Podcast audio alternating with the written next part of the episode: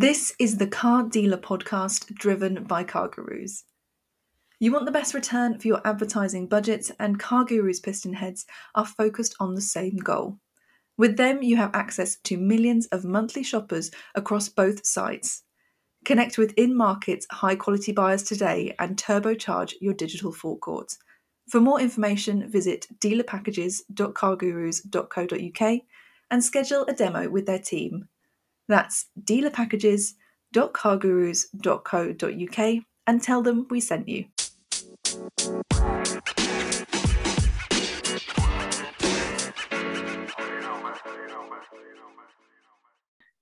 Welcome back to the Car Dealer podcast. And no, your ears aren't deceiving you. This is not Rebecca Chaplin with a cold, but uh, me, James Batchelor, Associate Editor here at Car Dealer Magazine. Thank you for tuning in this week. If you haven't listened before, we pick our favourite stories of the week and we ask an industry guest to choose which stories were the best. My opposite number this week in choosing the stories is car dealer's Jon Reay. Hello, John. How are you? Hello, hello. Very well, very well. And you?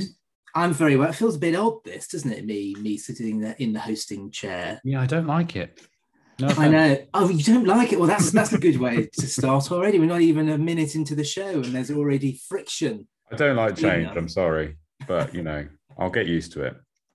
I know we are sort of in a bit of uncharted waters with me hosting this. Hopefully, I don't press the wrong button and accidentally play the local travel and traffic and travel report or something. But um, anyway, we shall battle on through. Um, this week's guest is the managing director of Motor Connect, Steve Corwood. Hello, Steve. Hi, how are you? Very good, thank you. Um, now, you've been a guest on the podcast before, um, and surely this is a ringing endorsement of the Car Dealer podcast because you know it, it, we must be good if you're back. Surely. Well, yeah, I enjoy it. I enjoy it. I enjoy the news to be fair, it's you know, I always it's one of them. I'm not blowing smoke, but I always say to people, you know, where do you keep up to date? And you guys keep us all up to date very well. So um, yeah, I enjoy coming on. It's good. Well, that's lovely of you to say. No, we haven't paid him to say that, ladies and gentlemen. um, so, um, for those who might not know, Steve runs Motor Connect, which is an independent used car dealership. Um, now we're halfway through 2022. Amazingly, Steve, it still feels like January to me, but we are we are halfway through. I mean, how's the last six months been for you? All good? Uh, yeah, on the whole, we can't complain too much, but you know, I, I think certainly as of late we've started to see a softening, and, and you know, is it going back toward? I think probably towards pre-COVID levels. Um, stock is still an issue you know so there's a bit of a mixed bag out there i think at the moment i think it's really tough still buying good stock which is something that we're struggling with. We're carrying really light at the minute. Um, you know i'm working four platforms a day myself buying trying to buy what i can and good quality i think it's a case of good quality stock. There's there's stuff out there and it's so tempting to just buy when you've got so many empty spaces but you've got to stay strong to what you've always done. And that is for us the main Achilles heel that we're having at the minute is finding good quality stuff. Um, even though there is a softening in the market, there's still a lack of stock. Well, I mean, it doesn't surprise me that you're looking for good quality stock because you, are a good quality car dealer with great customer service. So, stock obviously is the is the be all and end all of of, of, of running a successful uh, operation. But I would imagine that you, even especially at this moment in time, you really are on the hunt for the best quality stock you can find because you don't want to spend time and, of course, money in in prepping damaged cars do you? You just want you just want to get get the cars out there don't you? Yeah we, we do. And, and we've always been and always prided ourselves of being really process driven and our forecourt turn is very quick. We're, you know, early 20 days. Sometimes we drop under it and drop into 18, 19 day stock turns. And, and that hugely comes down to the art of buying stock. And thankfully, you know, we're not a massive volume holder or volume dealer. So it allows us to do that. And I think this is sometimes the where people get confused in the market. There's such an array of people holding a lower amount of stock and people holding 1500 cars on a site you know i wouldn't want to be a 1500 car site uh, at this moment in time. I just wouldn't want to be it. Um, so it allows us to do that. But even a self who's normally sort of a 70 80 car dealer you know holding that kind of stock. It's a struggle for us to buy what we want to buy. Um, and i suppose for me i put it, i take it personally. Motor connects the name but you know i see that i'm supplying somebody with a vehicle um, and i'm endorsing that. So we we've still got good stock turns, but I need that I need that stock level to to get up and get up as soon as we can, and I don't know where that's coming from at the minute. Are you having to sort of consider making compromises on stock just to fill holes, or are you you, you are you holding firm on getting the best cars? I'm getting to the point, batch, where I'm going to have to. Um, the reality of the situation is we've got a service as well that we offer, which is like a personal shopping service um, a concierge based service that we offer to all of our customers for two reasons. One is a, it's a minefield of buying a vehicle out there, and people do want professional advice. You know, in the car industry, we we all get that name, uh, but we've all been doing it for a long time for a reason, and we know what we're looking at. We know good cars. Um, there's a lot of good dealers out there, um, and that is one thing that has really helped us. For instance, this morning we've already done two deals. It's 11 o'clock. Before 11 o'clock, they were both source deals. We're not holding the stock, but uh, the customers have asked us and entrusted us to do the whole process for them. It takes up a little bit of time, but it means that we're providing the right car. We can give more money for the right car instead of me having to bring it in against stock. Um, and, you know, the customer's getting exactly what they want. So, we've just adapted like that and and and that's the, that's that's what we're doing at the moment and it's still it's it's paying dividends for us to do that but you know i hate empty spaces and i'm going to have to compromise in some way shape or form um, we've adapted the way that we operate we we're i'm happy that um, you know, do we have to be as much of a volume as we were before? We're not the biggest volume dealer, but we knock out a few cars. Um, I don't know. Let's just concentrate on buying the right stock, doing the job properly.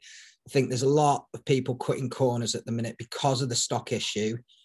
My um, approach yesterday on month end coming in today was we're not compromising our service. We're going to continue with our service level. In fact, we're looking at every angle as we always do to try and improve it. And that should hopefully set us apart from what is having to happen unfortunately, where we're having to sometimes buy stuff that we don't want to buy. And it does enable, it does mean that we naturally cut some corners to what we would normally want to do in the marketplace. Well, if you sold two source cars already this morning, that's certainly a validation in, in, in, in what you're doing. Um, but are you starting to see a little bit of um, uh, consumer reluctance to actually purchase because of the, the of course, the, the cost of living crisis at the moment, or you, is it still holding pretty firm for you? It's not holding as firm as it was, and that's the truth of the matter. There is, um, we are seeing people wanting to downtrade. People are looking at their budgets um, in terms of certainly the monthly budgets. Um, you know, when they're looking at a finance deal, we've seen a lot of people. We've changed our stock profile massively. We've still got the odd car on there, you know, uh, top end, you know, hundred grand Cayenne and stuff at the minute, but predominantly I'm buying sub 15 grand because we're seeing a lot of people coming into the marketplace wanting to be spending 250s, 300s, not five, 600 quid a month. Um, which you know makes it harder because that part of the market is harder to buy. But the reality of the situation is, is there is a softening. We have seen it you know the consumer demand from our point and i'm not saying it's everybody out there but certainly a lot of dealers that i speak to and in fairly good contact with a lot of them all the time um, there it, has started to change. So we've just got to watch that um, you know what it's like. It's such a fine line between making good profit and losing the same and we need to balance it out. Yeah yeah, I, I, everything you're saying is sort of backed up with. You know, we were talking to Derren Martin this week from Cap HPI, and you know the situation has changed quite a bit in in the month, and um, it's those cheaper price cars which are coming in for quite a lot of pressure um, as people are looking at twenty thousand pound cars and they're thinking they look quite expensive. Um, so it's an ever changing picture, isn't it? Um, It is. I feel as though we could chat all day, Steve, but we've got a, we've got a show to actually get Yeah, on with. So We we should probably probably crack on. Um, now, if you've never listened before, um, John and I are going to choose our five favourite stories of the week that appeared on Car Dealer. We'll take it in turns to reveal our stories. We'll have a chat about them, and at the end, Steve will judge who has won. I've already told Steve who is the natural winner, and of course, that is me, but we shall see where we're at in about half an hour's time. John looks Anyway. confident to me. Quietly confident. That's you know that's my Over- overconfidence, and that's something I do suffer from. Um, so, uh, anyway, right, John, over to you. I've spoken enough, so over to you. Why don't you kick things off? Okay. Um, struggling to pick a favorite this week, so I'm just going to go in completely random order. I'm going to start with uh, because we've been, stalk- uh, been talking about stock sourcing issues. That was a tongue twister. Um, the news that Pendragon have expanded their car store offering with the launch of a We Buy Any Car style service. So effectively, um, these little pop-up car store direct, they're called uh, Portakabins, for want of a better word, are starting to appear in, I think it's Homebase car parks and places like that, and Morrison's car parks. So, what Pendragon are doing is effectively copying, uh, you know, imitation is the sincerest form of flattery, copying the We Buy Any Car style model um, in an attempt, presumably, to get a bit more stock direct to them, which I thought was quite an interesting development. I mean, the, I'm surprised it's taken this long in a way because, um, you know, we buy any car has been doing this for oh, it must be about 10 15 years now or something these little Yeah. um, counters have existed in tesco car parks and so on um, but i think it's interesting that now is the time that they've chosen to do that whether that is purely because they really are struggling to secure stock or is it that they are looking at you know pe- uh, constellation and are thinking hmm, perhaps we need a little bit of that pie. You know, we need to, you know, perhaps other dealer groups are looking at this kind of vertical integration and thinking perhaps we need to do a little bit more of that than we perhaps would have done previously. Yeah, I d- I'm not entirely sure. I feel as though we've been here before with, I, I don't I'm probably completely barking up the wrong tree, but this story sounds old to me. And I think they might have done this before Car Store. Um, if they haven't, then I do apologize to them. But um, I did notice on social on social media, I think it was on Facebook, we posted the story into our Facebook group. Somebody did leave a comment, and I don't know how true this is, but I, I thought it was still an interesting thing to raise. That this particular person who left the comment said that it's a, it's an interesting way of bypassing consumer protection laws, where if you buy a car online, of course you get that, that you get that 40, 14 day guarantee, but of course that tends to only apply if the car is delivered to your house. It's a distance sale. Hmm. Um, whereas if the car is delivered to a supermarket car park in a, in a Portakabin, do those protection laws still exist? I mean, is, is there is I it still a distance selling? If they're doing the supply from them locations, Hmm. I can't see that distance sell will exist because it's a registered office Yeah, and it's a collection point. So yeah, I think they do bypass um, if they are using them locations for collection points. Um, I think it is a probably a good move. I've, I've, I've heard that there's others going to do this. Actually, I heard quite a while ago. Um, Arnold Clark were looking at it, um, Hmm. and you know it's quite a clever way of doing it because they get around a lot of insurance and they get a lot of locations very quickly without having to spend a, sh- a shed ton of money Hmm. to be able to pop up another dealership. And the reality of the situation is it is it what the consumer wants? You know, they still get that touchy feely sort of aspect where they can still collect it, look around it, and check it before they leave. And like you quite rightly said, Batch, actually, you know, if they are collecting from a collection point, well, it's great for the dealer because the the the 14 day um, money back is it- it's gone. It's not a distant sell anymore. Yeah. I mean, on the surface of it, it does appear to be offering more choice to the consumer. It looks as though um, from a consumer's perspective, the motor trade is being more adaptable. They're offering more um, solutions to to the current way, you know, the current trends of how we all buy stuff. Um, but it, I, I, am inclined to agree with you there, Steve, and it's something I was going to actually try and follow up with and try and get a bit of secondary opinion on, because if if it does bypass those um, those consumer protection um, laws, that's that's I think that's quite concerning because of course those those those laws are put in place to to try and make it fair and uh, fair for everybody. So um, yeah, it's a really interesting one. the argument most definitely will be if they are going to collect it from a collection point and they get the opportunity to see it and drive it, yeah, then that's no different than doing a deal over the phone and coming to pick it up from the dealership. Yeah, you're mm. right. Yeah. I have a I have a suspicion it comes down to where the money changes hands. I think that's probably if it's entirely bought online. Um, I'm just just have a slight feeling back to the days of that's when we were all panicking about click and collect. I think that was yeah. If you if you pay the whole thing online, I think that's yeah. Uh, that... That's basically it. Um, I mean, I have to say, aside from that, I had I glossed over the element of buying a car from one of or collecting a car from one of these things. I'm not sure I would, as a car buyer, you know, want to go to Homebase to, you know, the corner of a Homebase car park where the trolleys are to pick up my brand new 18, well, not brand new, my nearly new, sec, you know, 18 grand BMW or something. It doesn't quite gel with me. I kind of want a little bit of a nicer experience than that. Um, and well, you also, you're right. Sit quite right with me either, because you know what one of the I know it's it's not this situation, but one of the rules you're always told about buying a car privately, when you you know when you're buying privately, is always buy it from the person's house. You know the person the place they're actually they actually live.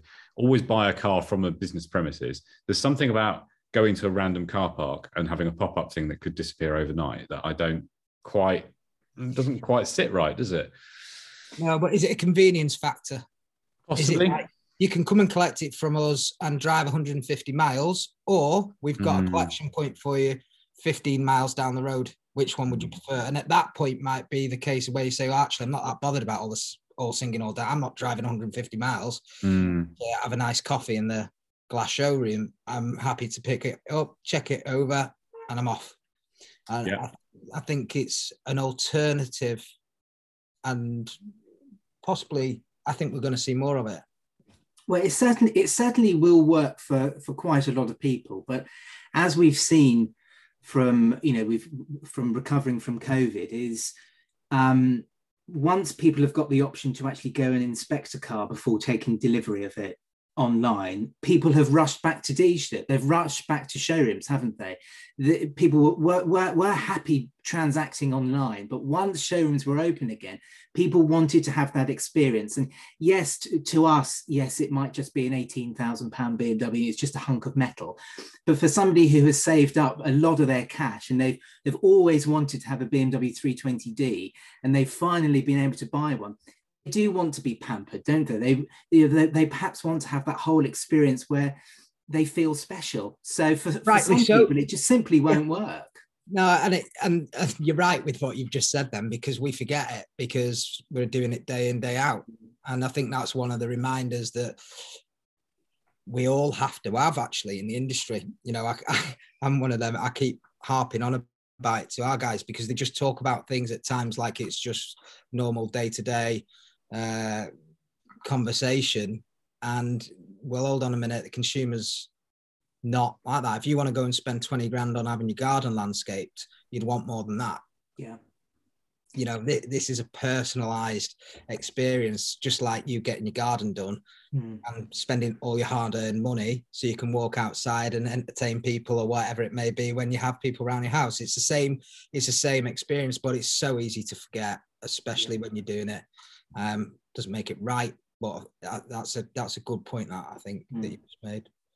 Well, I think the solution is to to uh, to write into Ground Force and get them to turn up to your garden and do it as a surprise for you. Really, that's the solution. Whatever happened to Ground Force? used to love that TV program. I know. Marvelous theme tune. It really was. Um, but anyway, um, moving on. moving on. I'm going to go down an entirely different uh, road from the road that you started down there, John. Um, great first story to kick things off, though. Um, I'd like to talk about electric cars. Don't please, nobody switch off at this point. It is it is an interesting point I'm going to make. Well, hopefully, um, it's Henrik Fisker. Um, now we, our, our, lovely colleague Ted Welford, he he sat down and spoke to Mr. Fisker. It's quite difficult to say that actually, Mr. Fisker, um, at the Goodwood Festival Speed uh, last week. Um, and I, I, don't know if anybody did go to the Goodwood Festival Speed, but um, I'm sure some people went. Yes, I think, yes, you know, I'm sure. I'm sure four or five people were there. Sure. I didn't go. so well, it's I did, unsurprisingly, because it's my kind of thing, Goodwood, and it's only just down the road from me. But there was a big, um, uh, it's called Electric Avenue, and uh, there were all the latest electric cars, and of course there were more electric cars in there in there than there were last year and the year before that, obviously. And um, the the Fisker's new car, the Ocean, which is a, their electric SUV, um, was in there. It was on a central plinth, and it lots of the crowds were gathered around it. I think one of the reasons why the crowds were gathered around it was because the Ocean was parked next to the Renault 5 concept, which, as we all know, is the most amazing looking car, um, full stop. Um, but anyway, um, so so Ted uh, sat down and spoke to um, Fisker and he told us their plans to launch in the UK next year. Um, there won't be any dealers. It'll be a fully online service. We've been here before, haven't we, with all of this? But to be fully online with a large centre outside of London where customers can collect their cars, hopefully not Homebase or a car park like that, but somewhere to pick their cars up. Focus do it all. Yes, or pay a little bit extra to have their car delivered at home. Um, now, this is if you're thinking, well, we've this sounds very familiar. Well, Fisker have been around for a while, but they they they they went well. They disappeared for quite a long period of time. They I think they launched about ten years ago with something called the Fisker Karma, which was a fabulous looking sort of plug-in hybrid saloon. They're back now um, with this uh, electric SUV, and um, I think the point I'm trying to make here is I think I think electric cars are a big reset in terms of brands. Um, now it's going to be interesting to see where people will, whether people will continue to go for startup brands like Tesla and NIO and Rivian and Fisker in the future, or whether the legacy brands, which are you know falling over themselves to launch electric cars at the moment, and these are legacy brands, of course, they've got decades of experience. Whether these brands are going to have ultimately are going to have the upper hand, or whether it's funny in the future say, say that batch because that that's that's a conversation I had a couple of weeks ago. I think consumers are not going to be as brand conscious when it comes down to electric vehicles because of the look. And, and let's be honest, there's not that much to distinguish one from another without you know being harsh about it there is certain vehicles that like electric vehicles that look really really nice for instance i really like the ev6 yeah. So i've just ordered one.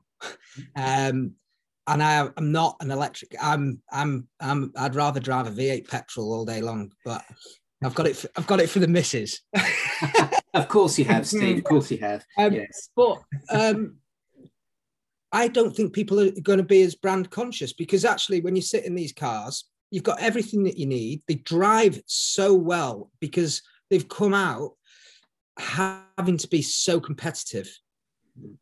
I think they've all the benchmarks already been set over the past few years about how well cars are built. Anyway, I don't think there's particularly a poorly built car within reason that comes out these days. The main difference being is um, your own personal choice in terms of the look and the brand that you want to be seen or uh, seen in. That's the, what it comes down to. But I think we've got a different type of customer looking at electric vehicles, not as brand conscious, not as um, worried about keeping up with the Joneses. Um, it does the job. It's comfortable. It's got all the tech you want. That's what I personally think is happening in the EV world. Would I mean if you had a a Land Rover electric car, for instance, that's going to be 170,000 quid, or you're going to buy a, a Kia EV6 at early 40s. You, exactly, and you make you make a really good point, and it's it's one that I find absolutely fascinating because you know we're so used to knowing that a BMW drives differently from a Dacia, and that's one of the reasons, along with a whole other host of reasons, that's why people tend to buy a BMW over a Dacia because they might prefer the way the BMW drives, for instance. But especially in the short term, not the long term, but in the short term, we are facing a period where many electric cars are going to drive very similarly because they're going to be sharing platforms, they're going to be sharing motors. The points of difference between each car is going to be very, very slim. I'm not saying the days of cars feeling different are over, but I think in the short term, we are facing a period where cars are, all going to drive very, very similarly. So it's going to come down to the car's interior, the car's technology, and of course, the range of that car. So, yeah, I think it, this is a major question mark whether why why would you buy a Jaguar or a Peugeot over a Fisker or a Tesla. And that's something which I know the, the legacy car brands, they're all hoping and praying that people are, are, going to be brand loyal and they're going to carry on buying Peugeots because they've always bought Peugeots. But I, I, I, I'm, I'm inclined to agree with you there, Steve, where I think um, it's a reset button and people are, are going to be less brand loyal. Yeah. I, I think I think you're both right on that, and I think as you say, we've already seen a move towards, you know, I'm, I sort of almost take Kia out of it because Kia was sort of interesting 10 years ago. You know, the Sportage, the last, well, second, third generation of Sportage, when that came out, that was a bit of a wow, this looks amazing. Um, Change of designer did the job there. Yes. Yeah, yeah exactly. Like when you looked at the prices of what they were demanding anyway, and then when they came out with the new look, they mm. could hmm. get them prices. And I think they've done a really good job with holding that value mm. with the hmm. brand. So, I mean, for, for me, like Kia is almost an in between. I don't want to call it a legacy brand because when was it launched in this country? 1991 or something. Yeah. That'll make me a legacy human, which is slightly worrying. Um, but yeah, I sort of think they're they're one of the kind of in betweeny ones. They've changed but quite quickly and have got ahead of all the technology. Um, the one for me that's kind of a, a, marker of it is MG, because, you know, apart from you Batch, I mean, I don't think anyone particularly has, I think the MG brand of yesteryear that, you know, there's a few people kind of hang on to it and think, oh, yeah, MG. Blah, blah, blah. But I think fundamentally people accept it as a new brand now. I don't think it's trading on its old, um, on its old badge effectively. Um, but, you know, the things like the ZS EV and the uh, MG5 and all these things have done tremendously well. And they're not doing tremendously well because of the, the brand. They are doing really well because they are well priced and have a great range and they're just the right car at the right time, aren't they?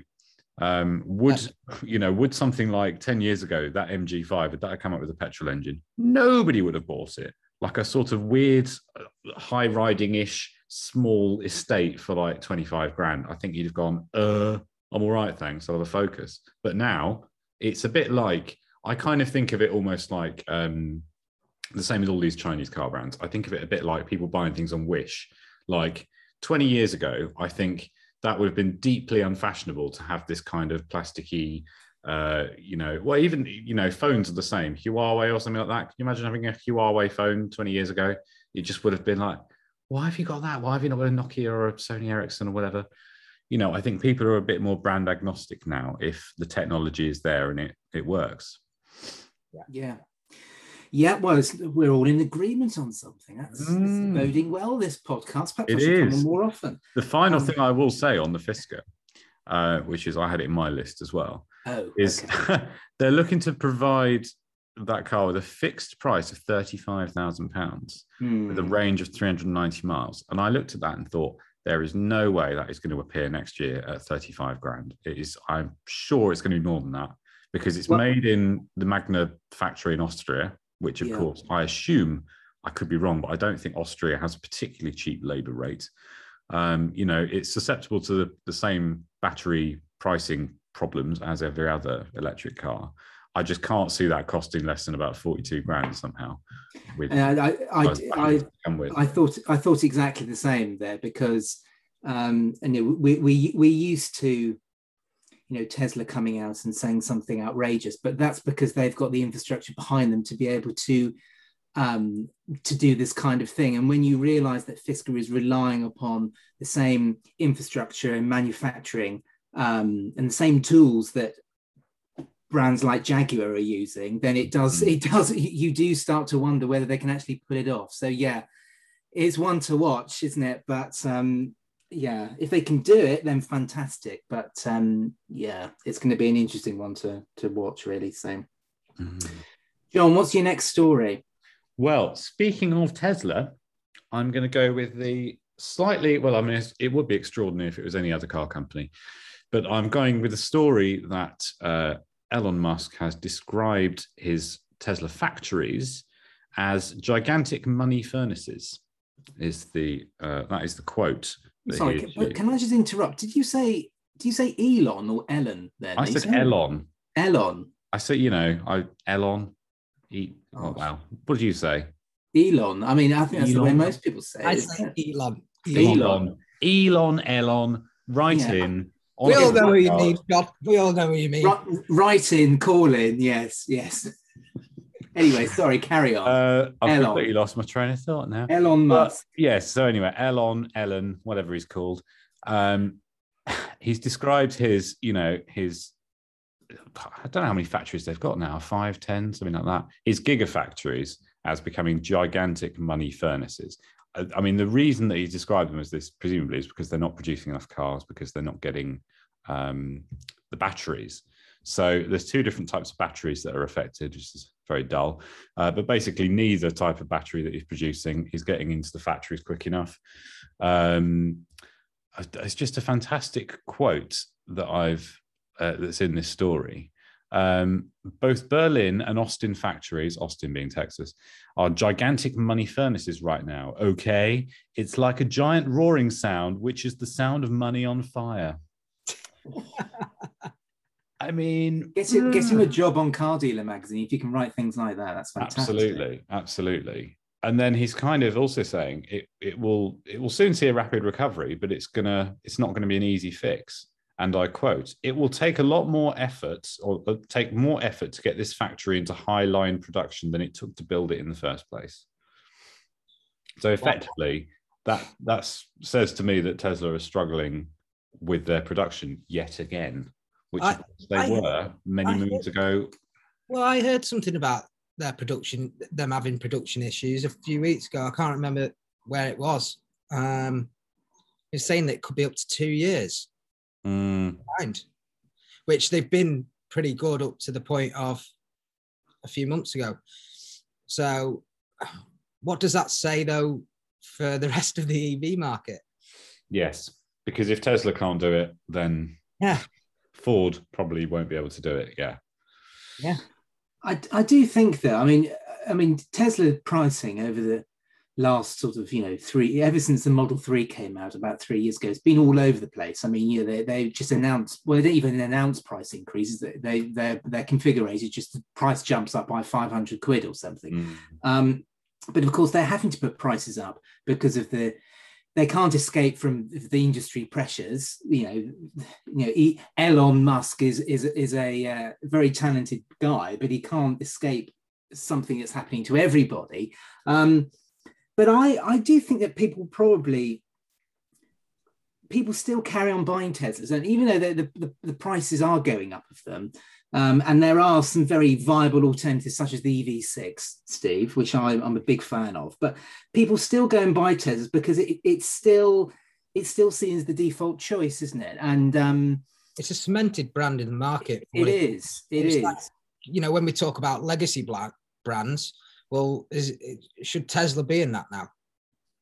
Well, there's an argument to be said that they they that they very much are. I mean, you know, they when did they launch the Model S? Ten years ago or so, didn't they? So um yeah so um yeah it's it, honestly I, we can you know, whenever we talk about Tesla, it gets me excited because it's just it's just it's just an incredible story, full stop, isn't it? Really, and it's a story that just keeps on giving. Every single week, we tend to write a story about Elon Musk because he's either said something outrageous, or he's done something, or he's going to buy this and not buy that, or he's had a row with somebody else. It's amazing just a he's just a fun guy. I think that's part of the Tesla brand. I think that gets forgotten. You know, we've got yeah. Tesla, but although I don't think I'd like to work for him. Um, no, and I don't think I'd want to be a shareholder either. With the kind of you know, can you imagine having shares in Tesla and then being described, you know, the factory's being described as a money furnace? sort of just think, could you just be quiet now, Musk? Like, just let my money earn some value. Yeah. It doesn't, you know. Can you imagine like Jim Farley of Ford coming out and saying, "Oh yeah, yeah, it's just we're just burning money in the factories at the minute. So, yeah, I'm sure it'll improve, but it'll take a lot of work." Right, get oh god, the PR does not affect this man. Well, I, but again, we we do we are living in an age at the moment where it doesn't matter if you're Elon Musk or a politician, you can say anything, really, can't you, and just get away with it. But uh, that's that's a topic for another day, mm. I think. Um, we'll be right back. You want the best return from your advertising budget, and CarGurus PistonHeads are focused on the same goal. With them, you have access to millions of monthly shoppers across both sites. Connect with in market, high quality buyers today and turbocharge your digital forecourt. For more information, visit dealerpackages.cargurus.co.uk and schedule a demo with their team.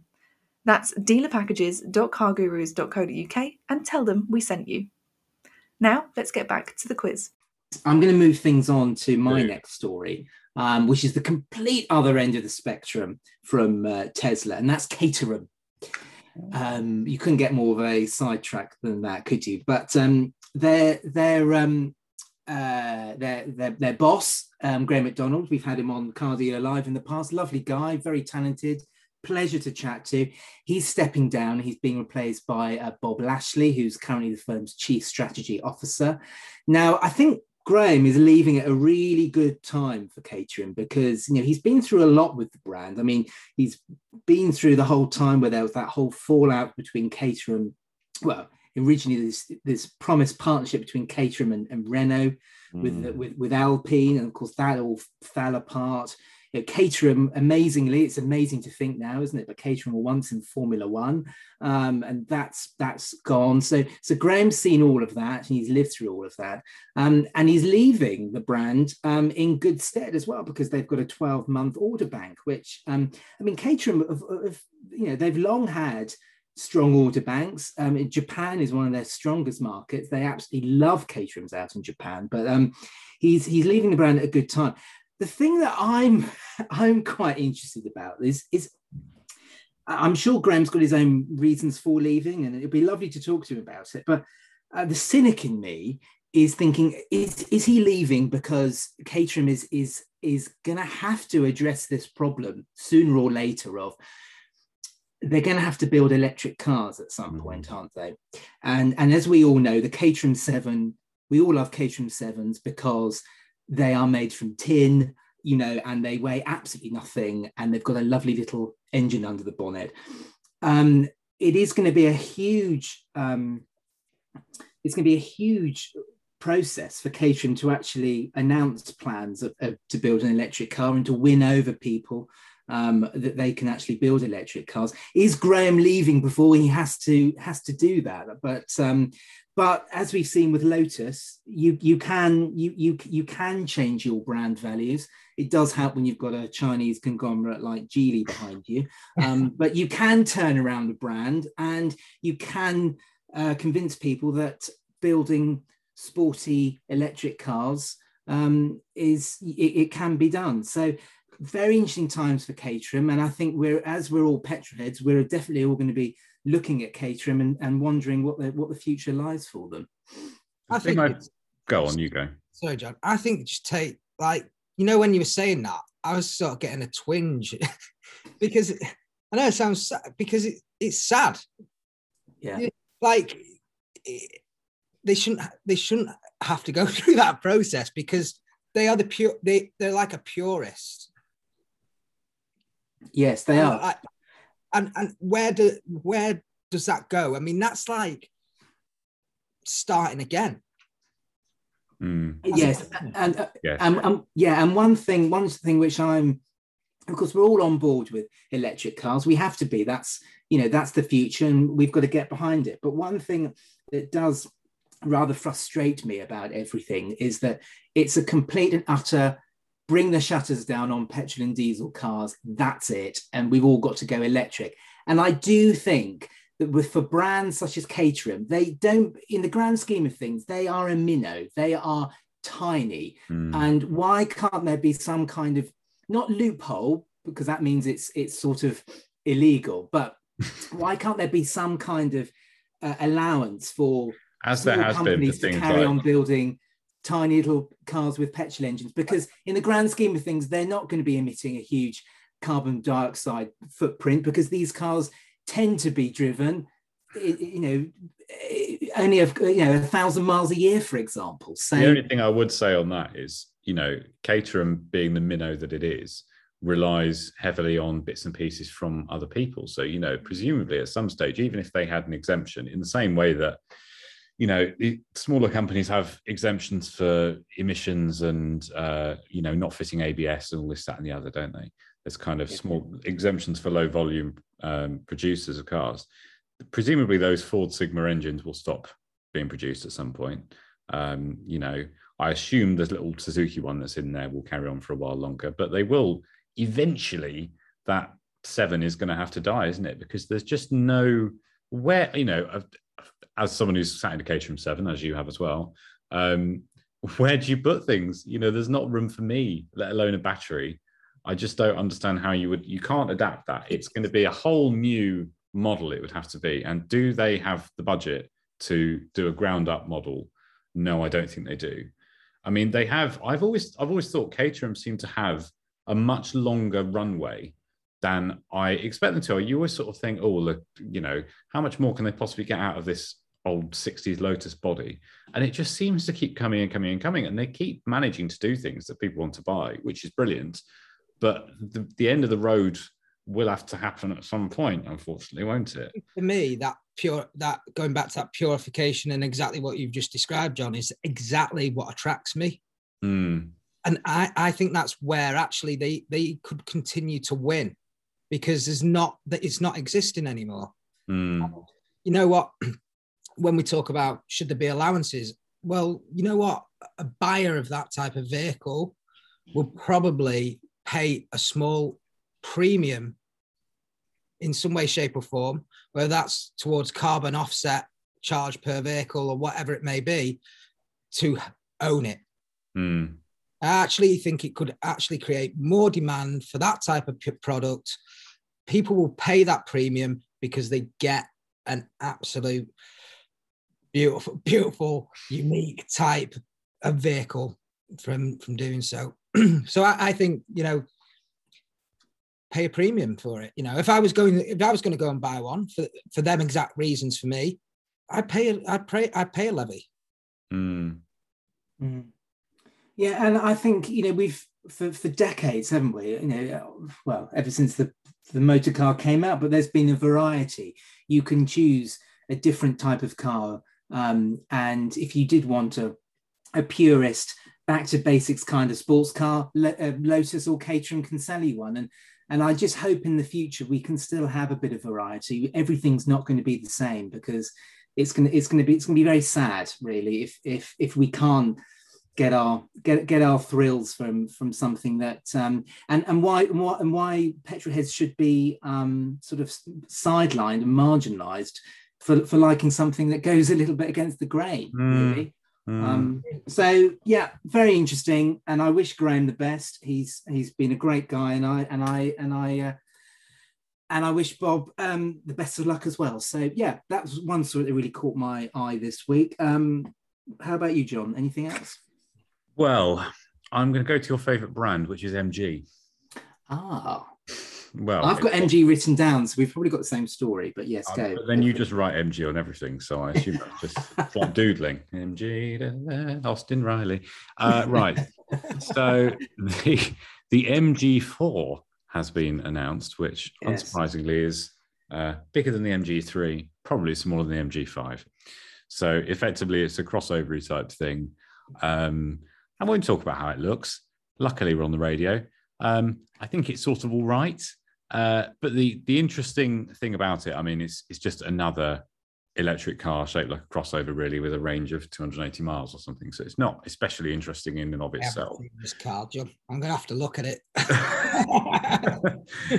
it's not. I mean, prepare yourself. It's not too bad, but it's got a. Mm, yeah, I'm not sure about it.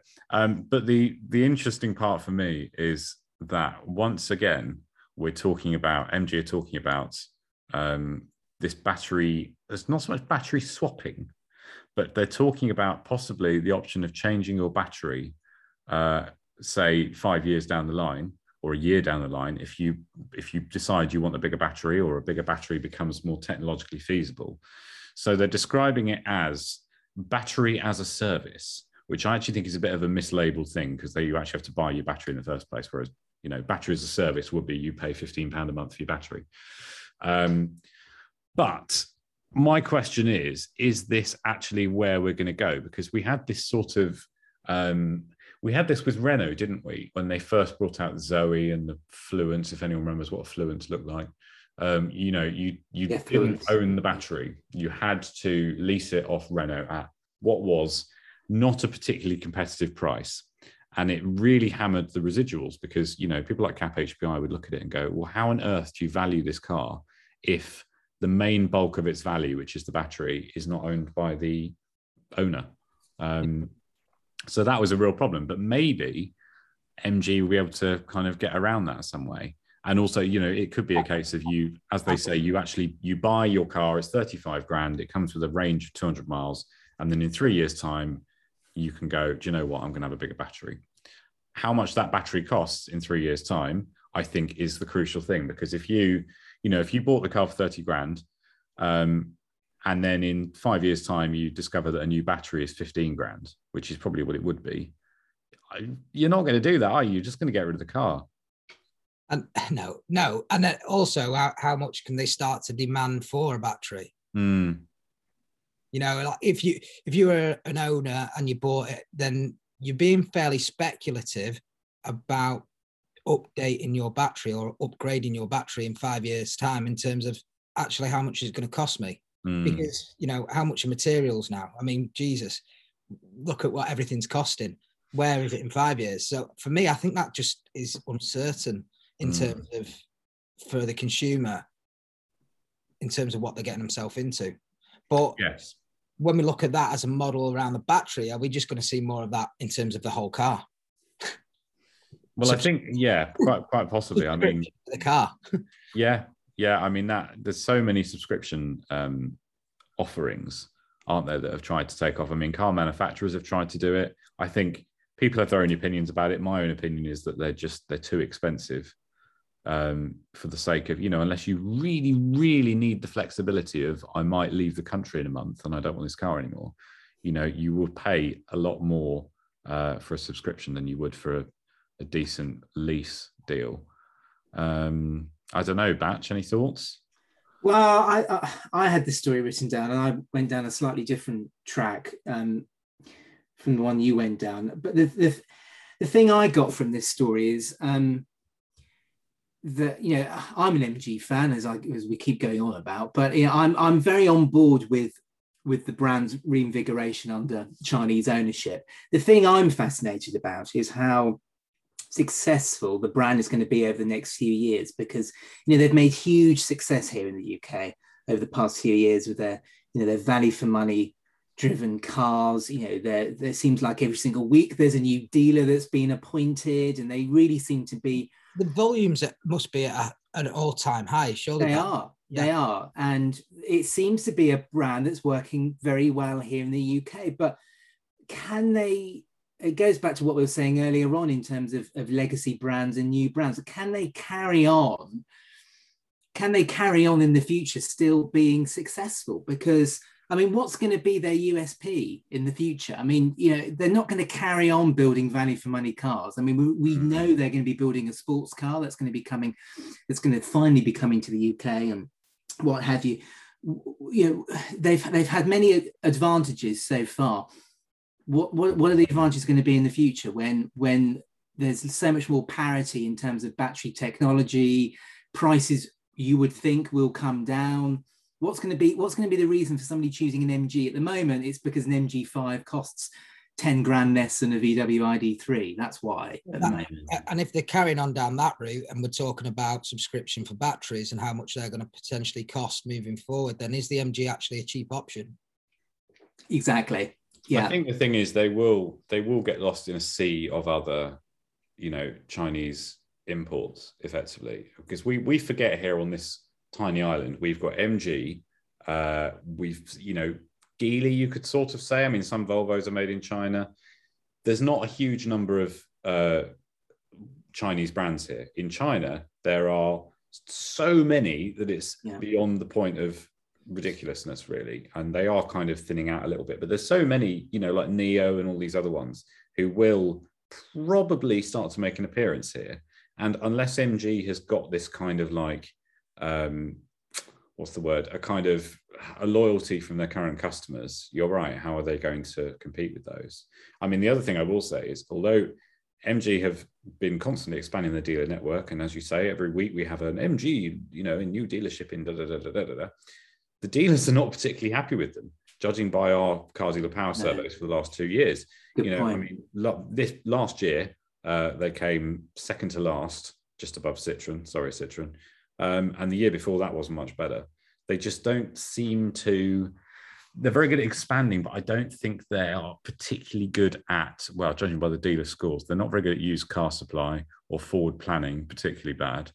Um, I just wonder if they're kind of they throw a lot of you know they're expanding quickly but not really putting in the effort if that makes sense mm.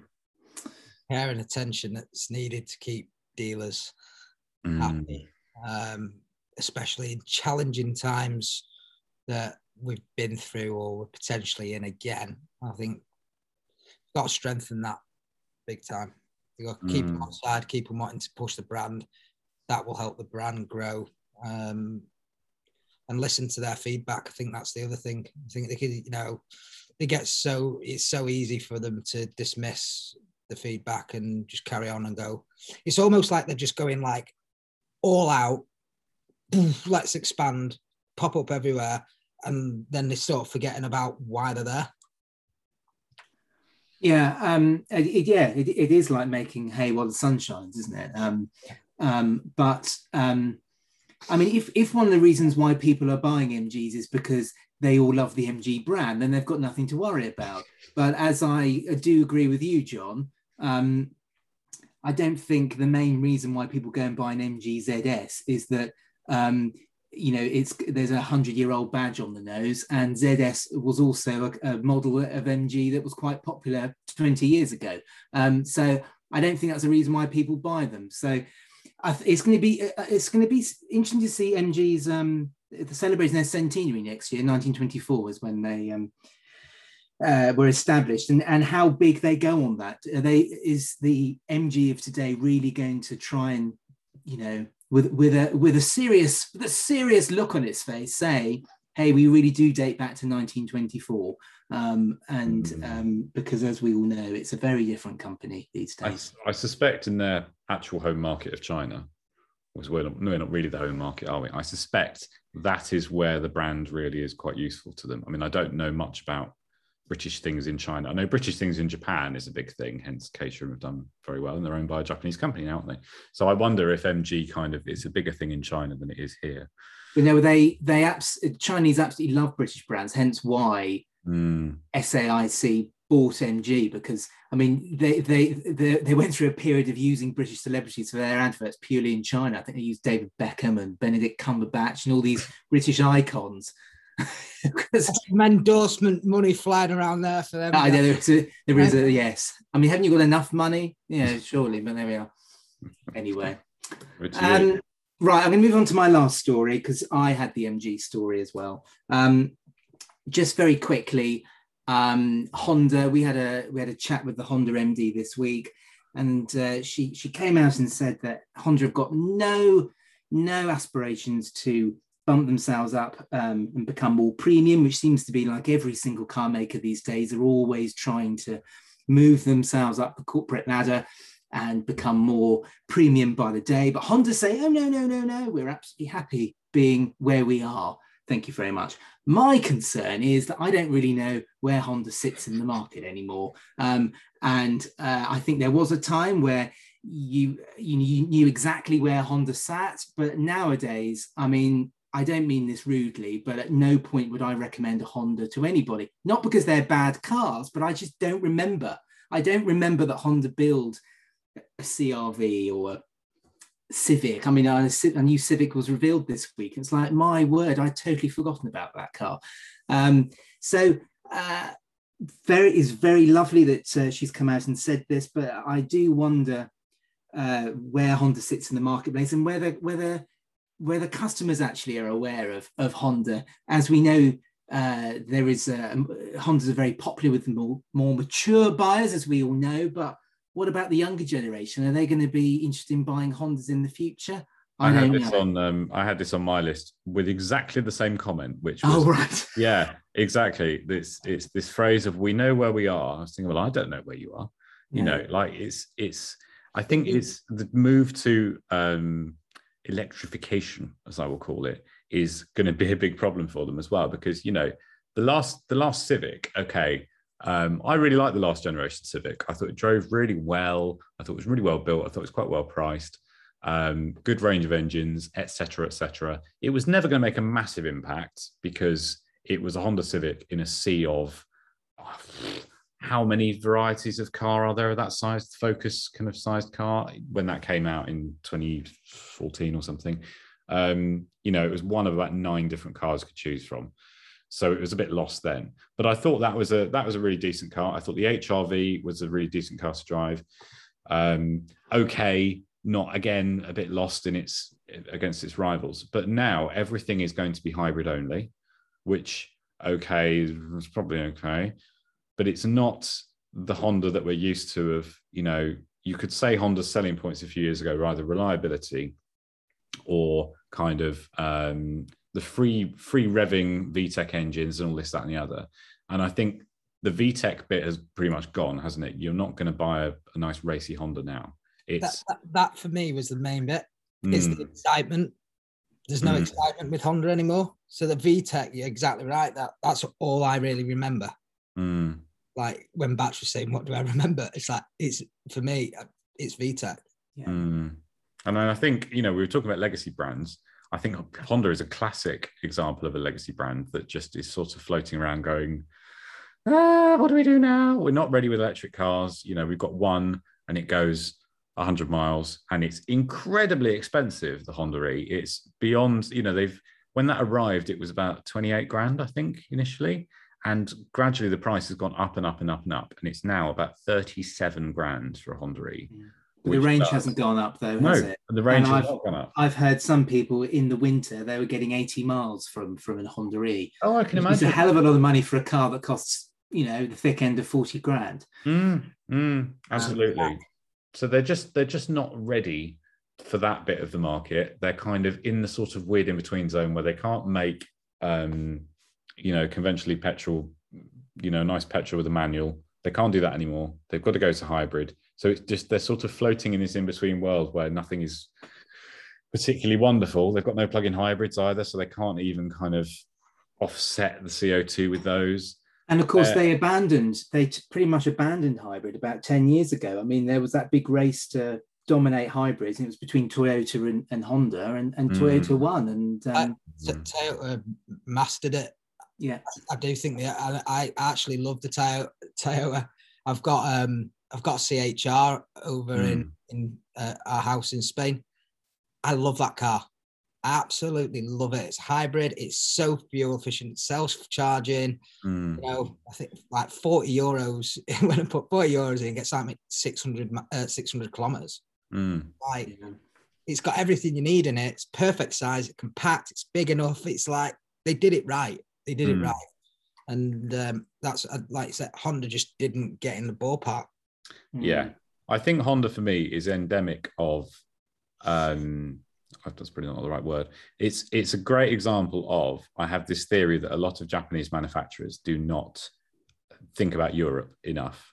Um, you know, and it's it's weird the way the world kind of separates itself out into different car markets. You know, America is a very very different place to Europe. Japan is a very different place to Europe in terms of what they want, and it's almost a bit like um, Subaru, for example, are the same. Um, I'm trying to think of another example, but there's a there's a few brands that just kind of they concentrate on a couple of key markets and then they forget about the rest. I think Honda concentrate quite a lot on America, as you would because it's a, a big money market. I think they concentrate a lot on Japan, and I think Europe is a bit sort of Oh yeah, what should we do for them? Uh, well, the Civic's fine. Just put a hybrid in it. That'll do. Um, and I think if they don't really put some investment into it, they're just going to fade away into nothing which is very sad.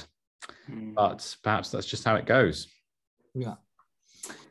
Um, right, let's move on. I actually lied earlier on. I have got one more story, which means you've probably got one more story, Jon. Have you? Um, I do. I'm going to go with a another depressing story about the semiconductor crisis, just to oh God, really? Which is, I'll keep it short and sweet. Mercedes boss sees no end in sight for semiconductor shortage, with prices set to stretch into next year. So it's not over yet, basically. Um, there are still struggles getting cars out of the factories.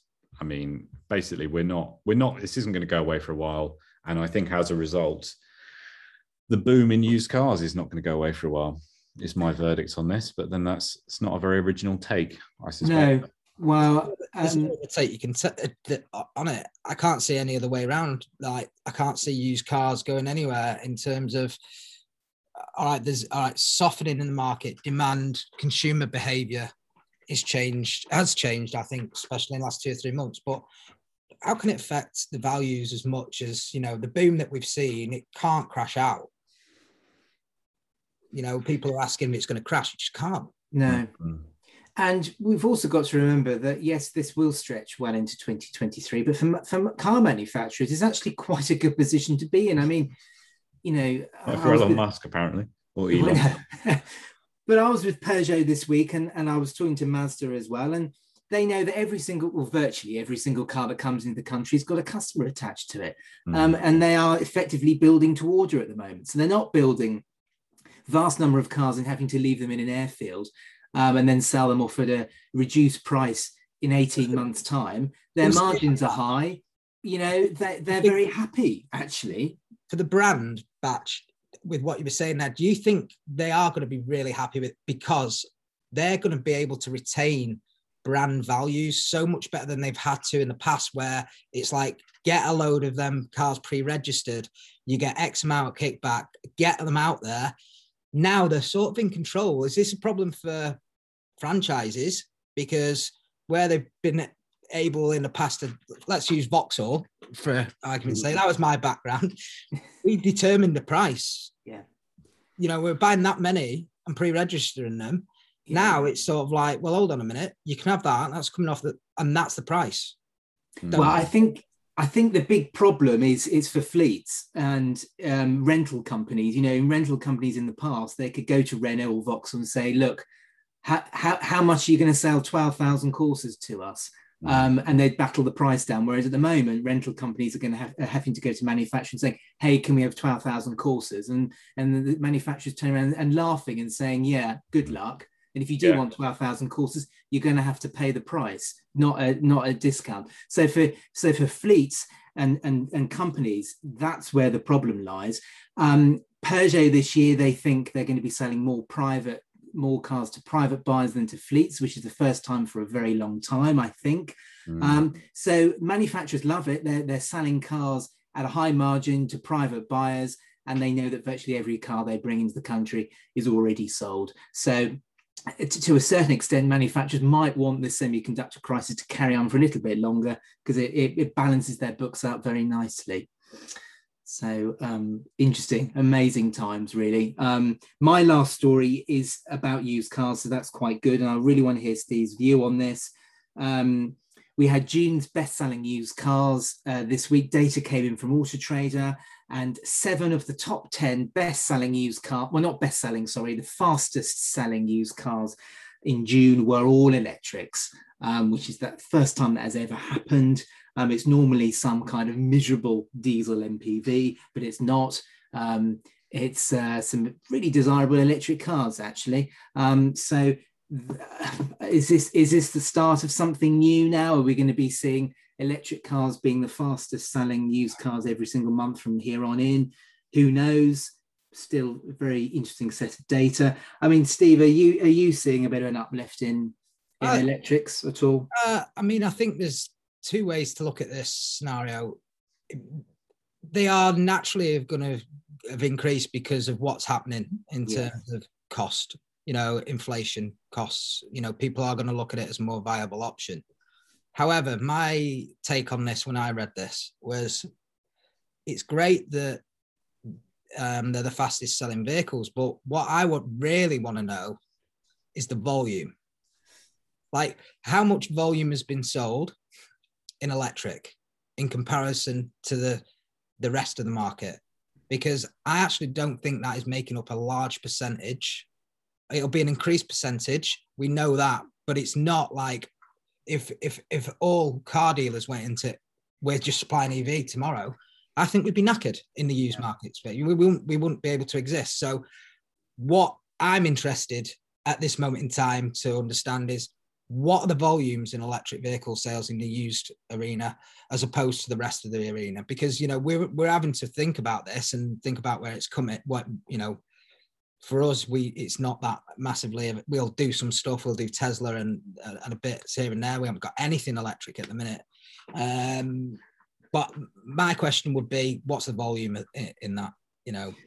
Yeah you do make an interesting point because you know if if there if there isn't um a very healthy supply of mini electrics, for example, there's going to be a run on those, and they're going to they're going to disappear off dealer forecourts very quickly. Whereas you know there is a, a, a probably an excess of diesel Vauxhall Astras, and that's the reason why uh, they're not very fast or very they're not very sort of quick to to disappear off dealer forecourts because there's too many of them. Um, so yeah, numbers do come into it. You're absolutely right. I, I just think it's interesting that it wasn't that long ago when we'd be saying the, the, the, fastest selling used car was a Seat Alhambra diesel or or or, yeah. or you know another miserable car a Toyota Corolla hybrid you know it's, but, an, um, it's, definitely an indication of what's happening and where it's going and people yes for me that that is an indication of consumer behavior mm-hmm. and and you know it's showing their thought process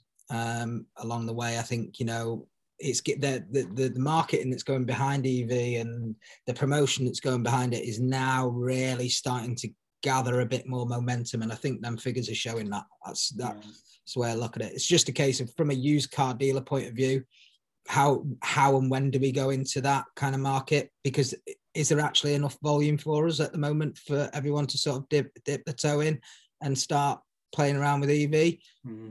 I, am not convinced at this moment in time that there is for us as a business to start really taking it very serious in terms of from a business point of view, from a used car supply point of view. Very interesting. I knew you'd have something interesting to say about it. Um, Jon, anything else to add on that? Or, or, I mean, the only thing I would say about the, I always find these stats quite, as you say, they're always quite peculiar, aren't they? Um, and it tends to, when I look at it, I always think it's it, it is linked to volume in in the opposite way. It tends, to, I think, it tends to be when there's a slow, a small supply of something. Um, that's when it goes really quickly. That's why you see these kind of strange um, an anomaly kind of cars ending up in there half the time. Like I always, I always look at them and there's things like a Jeep Patriot has suddenly appeared and everything. Who's buying, who's buying those Jeep Patriots? But there's about three of them. So yeah. somebody has suddenly decided they want a, you know, a gas guzzling SUV and there's only four in the country. Um, so there's there's one or two. Uh, well, I mean, do you know what? A lot of these EVs are kind of um, along the same lines as that. I mean, admittedly, there's a lot more mini electrics and Hyundai Ioniq 5s going around, but generally speaking, like the Ioniq 5, for example, I can imagine that selling really quickly because it's a very popular car. People are really interested in it. Um, I would imagine people do not want to get rid of them, particularly in terms of if I had just bought one a year ago, I wouldn't want to sell my Ioniq 5. I'd be quite happy with it. So there's not that many in stock. I was just ribbing our enterprise rep, Jon. I was just ribbing him because he had an Ioniq 5 and he turned up. I don't even know what he was in. Mm. And um, I said, What the hell is that? I mean, Jesus Christ, me- you know, my grandma wouldn't be in it. Um, it, it was just the, the look and the color and everything. And anyway, he, I said, Where's the Ioniq? And he was like, I'm so gutted that I haven't got that car anymore. Really? Absolutely. Yeah, he absolutely loved the car. Yeah. Well, there you go. Case in point. I mean, there Yeah. are some funny little ones in there. Like number six is the Nissan Note petrol automatic, a car Yes. that everyone had forgotten existed. Um, I mean, the, the interesting thing for me is probably the opposite end of the spectrum is the slowest selling used cars. Well, I, It I was just going to say that because that's that's that sounds more accurate, doesn't it? Yeah, if you I'll look let at you that- go. You go. you look- yeah, if I mean, if you look at that, there are things like the Subaru Levorg, which God only knows why someone would buy a Subaru Levorg. Um, but also, there's things like the Audi A5, which there's obviously there's just the the market's saturated with A5s for some reason. That's Mm. why it's slow. It's weird, isn't it? Well, like you look at that, like an Audi A5, like prehistorically, you'd always think, right, a good spec Audi A5, like is it depends on spec as well. I suppose like what's out there? Is it all SE stuff? Well, you it could. I mean, the A4 is also in there, both diesel Yeah.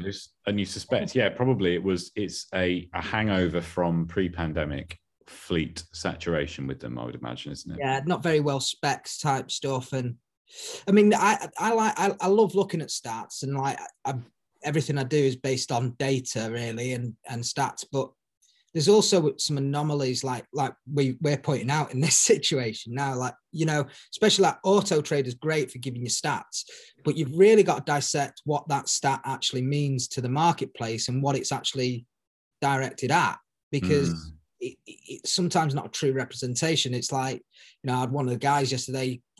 I'm not going off on one, it might be a bet actually, but um, a Corsa 1.2 Sting, for instance. And he goes, he said to me, he said, Oh, this looks cheap. No, this can be coming in cheap. I said, But you're looking at Auto Trader Portal Mm.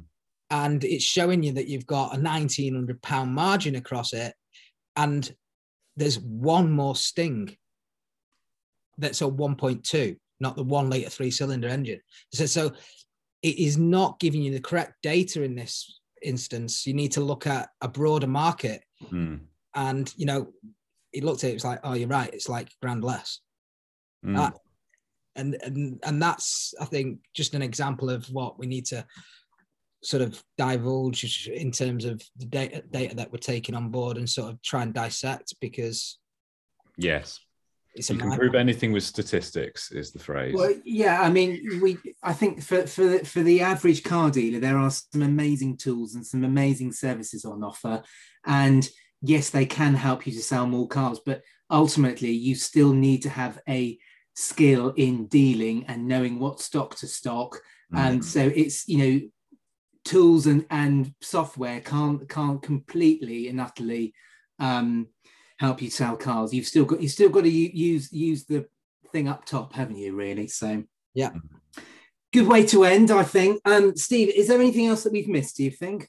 i think there's something that could do away with all of this ev f1 synthetic fuel Ah, yes. I'm hoping in the background that this could become a viable option because they're talking about, you know, by 2026 and by 2030 that uh, certainly that it's 100%. Um, is it biodegradable? I don't know what the correct terminology is behind it, but if we're looking at synthetic fuel, could that be the answer to Caterham, to anyone that wants to produce, you know, I, I, I, I start get looking at these things and I'm looking at, like, I was looking at an older M3 Alpina yesterday. I'm thinking, yeah, I mean, and Alpinas and stuff like that. I'm thinking, these are awesome. These are like, they don't, they, they haven't got the character anymore. Mm. And would this synthetic fuel be the answer? It's it's meant to be being able to be used in a normal combustion engine. Um, it's meant to be environmentally good. Yeah. Well, we know that Porsche are well into developing it, and if Porsche are doing it, that's really good. And of course, Formula One are going to go down that line as well, so that's that's good for petrol heads such as ourselves. And also, let's not forget, judging by the way things are currently in the UK, we could have another two or three governments before 2030. um, so the, the, the, the, the goalpost could move here. Um, ultimately i don't think it i don't think it will i think we're so far down this line of electric cars and everything's you know there's going to be this ban in 2030 that um uh that things aren't going to change but hey you know we we don't we don't know and, and the worst the worst thing to do is to predict what's going to happen in the motor trade and the car industry if the last two years have taught us anything, it, you cannot predict what's going to happen, can you? So yeah. I, I'm, I'm hoping um, there's going to be a last hurrah for the internal combustion engine, but let's see what happens. Great. All right. So, Steve, who do you think has won then? Do you think I won, or do you think Jonny Reay won today's podcast? Sorry, Jon. I, the Caterham. Oh, it's oh, got yeah. me, mate. It's got me. It's uh, it's one of them things. It's, it's sitting with me. This the it sat with me the whole of our conversation, from being suppose it's nostalgic if we're looking at what it could become in the future. Um, I think you know it's just it's sad if it has to go that way. Yeah, and if it does go that way, and they do have to build electric cars, can you imagine the used prices of Caterham Seven 620Rs and what Maybe we should go and start filling the boots with them. Start mm. filling your forecourt out with Caterham, Steve. That's the that's the takeaway from this podcast. We wouldn't be making any money, we'd just be having fun. Yes. anyway, uh, it's been an absolute pleasure having you on, Steve. Thank you so much for joining us this week. No, thank you for having me. Uh, thank you, Jon. Um, sorry about uh, beating you there, mate. Sorry. Um, and uh, thank you. And thank you to listening uh, to you at home or at work or in the car, wherever you're listening to this podcast. Thank you for joining us. Join us again next week.